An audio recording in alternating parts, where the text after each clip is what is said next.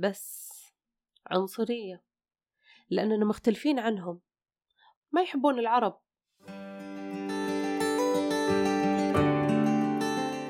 بودكاست من كندا. أهلاً أهلاً يا مرحب.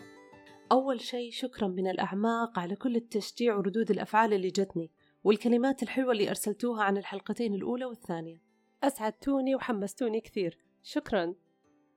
موضوعنا هالمرة عن السيرة الذاتية، بعضكم يسميها سي في والبعض الثاني يسميها رزمي، مع أنه في فرق كبير بينهم. المصطلح المتعارف عليه في كندا هو الرزمي.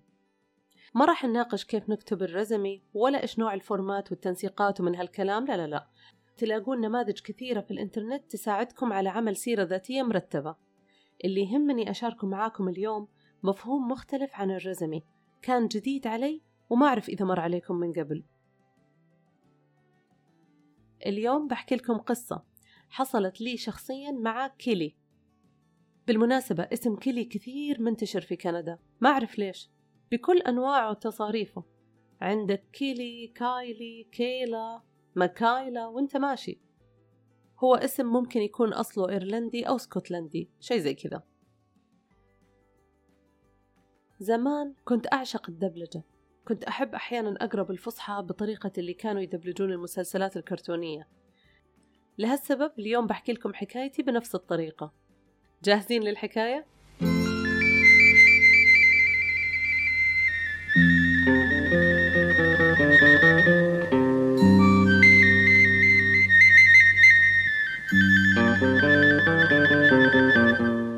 رحلة البحث عن عمل، حكاية من التراث الكندي.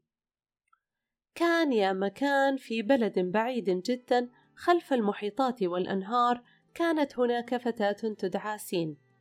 بدأت سين مشوارها المهني من عمر مبكر، الأمر الذي ساعدها كثيرا في رحلة الهجرة إلى هذا البلد البعيد والمسمى كندا.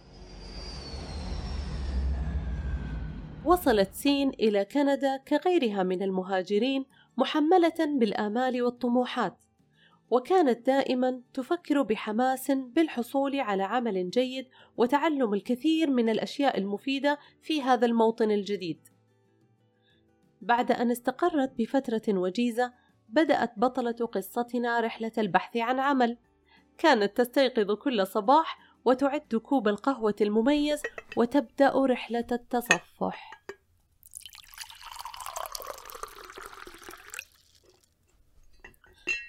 طيب إيش عندنا اليوم؟ وين نبدأ ندور شغل؟ نشوف الجامعة، الشركات، هذه المواقع اللي فيها إعلانات التوظيف. في شيء اسمه Indeed، نايت هانتر، طيب part time part time temporary contract. إيش هذه المسميات العجيبة؟ ليش كله مؤقت وكله دوام جزئي؟ إيش البلد ما فيها شغل؟ كانت سين تنهمك في البحث والتصفح ساعات طويلة، وعند الاستراحة كانت تسرح بأفكارها وهي تنظر من نافذتها الكبيرة المطلة من الدور التاسع على أشجار كثيرة وعالية. كان فصل الخريف هذا هو أول خريف تعيشه في كندا. تدرج الألوان في أوراق الأشجار كان يعكس منظرا خلابا ورائعا للغاية تحت الأمطار الغزيرة. بين اللون الأخضر والأصفر هناك درجات مختلفة للون الأحمر والبرتقالي، وعندما تكون الشمس ساطعة تشكل حدة الألوان وتداخلاتها تناغماً عميقاً ودافئ. الله على المنظر! لهذا السبب يسمون لندن مدينة الغابة، The Forest City، كلها أشجار. مرت الأيام والليالي ولم تجد سين الردود التي كانت ترجوها على طلبات التوظيف. لم يكن هذا الأمر متوقعا أبدا. ما الذي يحدث؟ بدأ التوتر والقلق يتسربان إلى أفكار سين. هل كان قرار الهجرة صائبا؟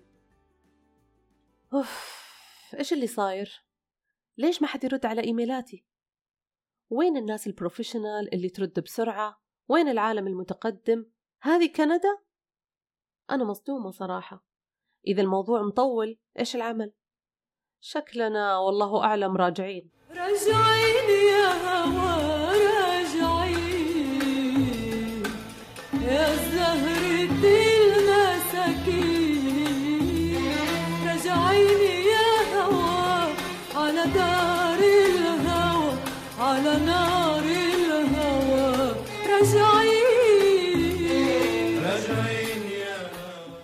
لم تقف سين عند هذا الحد، بل استمرت في مراسلة الشركات المختلفة بشكل يومي، وقامت كذلك بالتطوع في أماكن عمل قريبة من المنزل والالتحاق ببعض البرامج التدريبية. كل هذا كان لكسب الوقت، وهي لا تزال في انتظار الفرصة ولكن دون جدوى. واضح من اسمي إني عربية، ما راح يتصلون علي.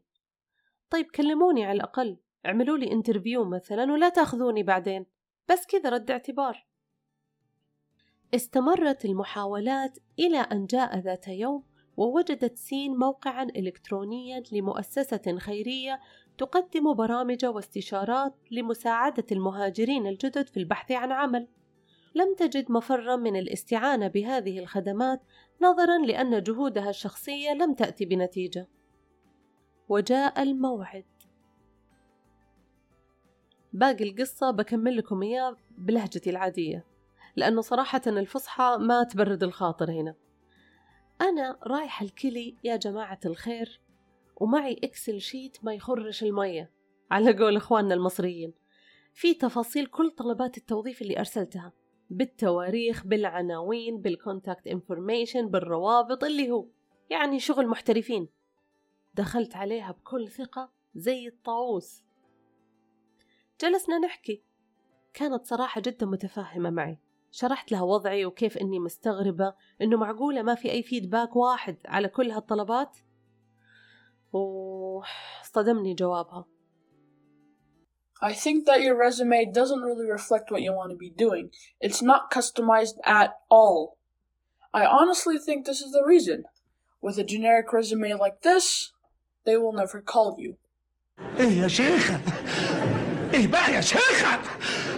ربنا يهد المفتري يا شيخ. نفر عاد. موسيقى حزينة لو سمحتوا. كيف يعني نفر؟ والسنين الطويلة من العمل الدؤوب إيش أسوي فيها؟ كيف نفر؟ ودراستي وخبرتي خلاص؟ ما ينفع أشتغل؟ بس عنصرية، لأننا مختلفين عنهم، ما يحبون العرب. لحظتها في مخي فكرت أسوي دراما زي المسلسلات، بس بعدين فكرت قلت لنفسي لحظة لحظة، أنت اللي تحتاجين مساعدتها، وأنت صرتي مستقرة في هالبلد الحين، ما ينفع الدراما. كندا تستقبل ناس من كل أنحاء العالم وكلهم الآن شغالين. هدي اللعب، اسألي كيلي وافهمي كلامها زين، وركزي يا سين. ويا سين يا زين يا سين يلي تبون الحسيني، عزمت بسري معكم بلي قد قرات العين. يا سين يا زين يا سين والله يا زين وينك ويني، حتى أنا والله عزمت بسري معاكم، بس كورونا وين نروح. المهم سألتها بكل هدوء، ليش يا حبيبتي يا كيلي نيفر؟ هل تعتقدين أني لازم أدرس شيء معين مثلا، أو يكون عندي شهادة كندية علشان ألاقي شغل؟ قالت لي لا، أنت مجالك إداري ما يحتاج شهادة كندية ولا يحتاج معادلة.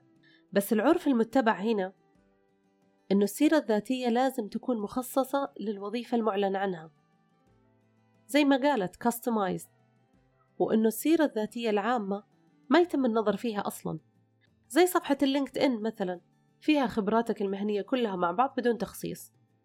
طيب كلام جميل، إيش المطلوب الحين؟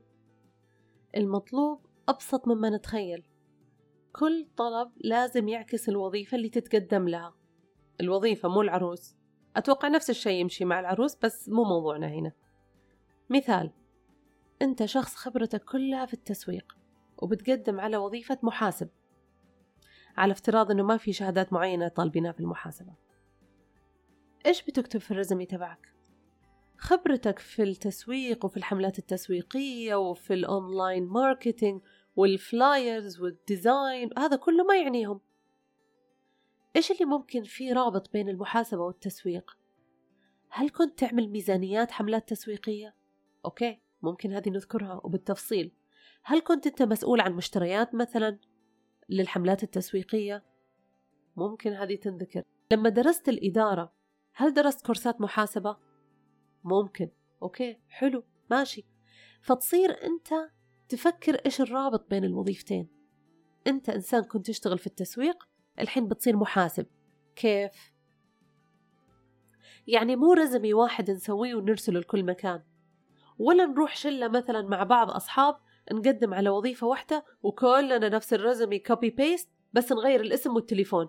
هذا الكلام ما عاد صار يمشي الحين، إلا ممكن يمشي إذا كان فيه يسلم عليك أبو ناصر أو أي نوع من أنواع فيتامين دال مثلا. لا، دال هذا حق الشمس، سهل، موجود في الصيدلية. أقصد فيتامين واو الواسطة.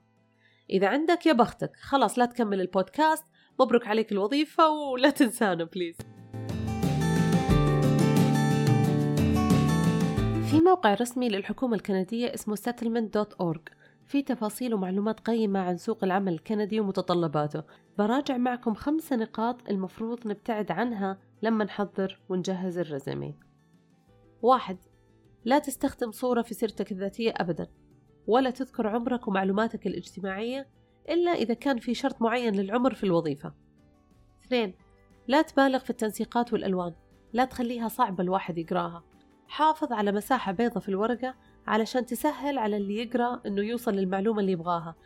ثلاثة، لا تخليها طويلة، صفحة واحدة إذا كنت خريج جديد، صفحتين إذا كانت خبرتك متوسطة، ممكن توصلها إلى ثلاث صفحات إذا كانت خبرتك طويلة وما في مجال للاختصار. أربعة، لا تسهب في تفاصيل خبراتك اللي ما لها علاقة بالوظيفة المرجوة، احذفها، زي موضوع التسويق اللي حكينا عنه. النقطة الخامسة والأخيرة، لا تبالغ في مدح الذات بصورة عامة، خلي مدحك لأدائك متضمن بالحديث والإنجازات اللي سويتها خلال فترة الدراسة أو العمل. ختاماً، أبغى أختصر قراءتي للموضوع كله في ثلاث نقاط. رحلة البحث عن عمل قد تكون مختلفة من مكان للثاني أو من بلد للثاني، ولكن في أشياء مشتركة لازم الواحد ينتبه لها. لما ترسل مرة ومرتين وثلاثة وما يجيك رد، ابحث عن السبب، اسأل المتخصصين، استشير الناس اللي تثق في رأيهم واللي عندهم خبرة، لا تعتمد بس على معلوماتك، يمكن يكون الغلط منك. الشغلة الثانية، تأكد من أنك أنت مؤهل للوظيفة اللي بتقدم لها. إذا ما عندك ثمانين بالمئة أو حاس نفسك ما راح تقدر تعطي في هالوظيفة، لا تقدم، علشان لا تضيع وقتك ولا وقتهم. النقطة الأخيرة، ما في مكان عنصري بالمجمل. العنصرية ممكن تكون تصرفات أفراد أو بعض القوانين. إذا أنت حاس أنه في عنصرية ولا تقدر تغيرها، تقدر على الأقل تغير طريقة تعاملك معاها. كيف راح تتجاوب مع الوضع؟ بتقول عنصرية وبتحط إيدك على خدك وبتقعد في البيت، ولا بتتصل على كيلي؟ أو على فكرة لا حد يعلق على صوت كيلي، معليش توها ماخذة اللقاح. إذا ما ردت كيلي جرب مكايلة، هذيك دايما موبايلها سايلنت. شكرا لاستماعكم، أتمنى أنكم استفدتوا ولو شيء بسيط. كنت معكم سامي النهدي، ألقاكم على خير.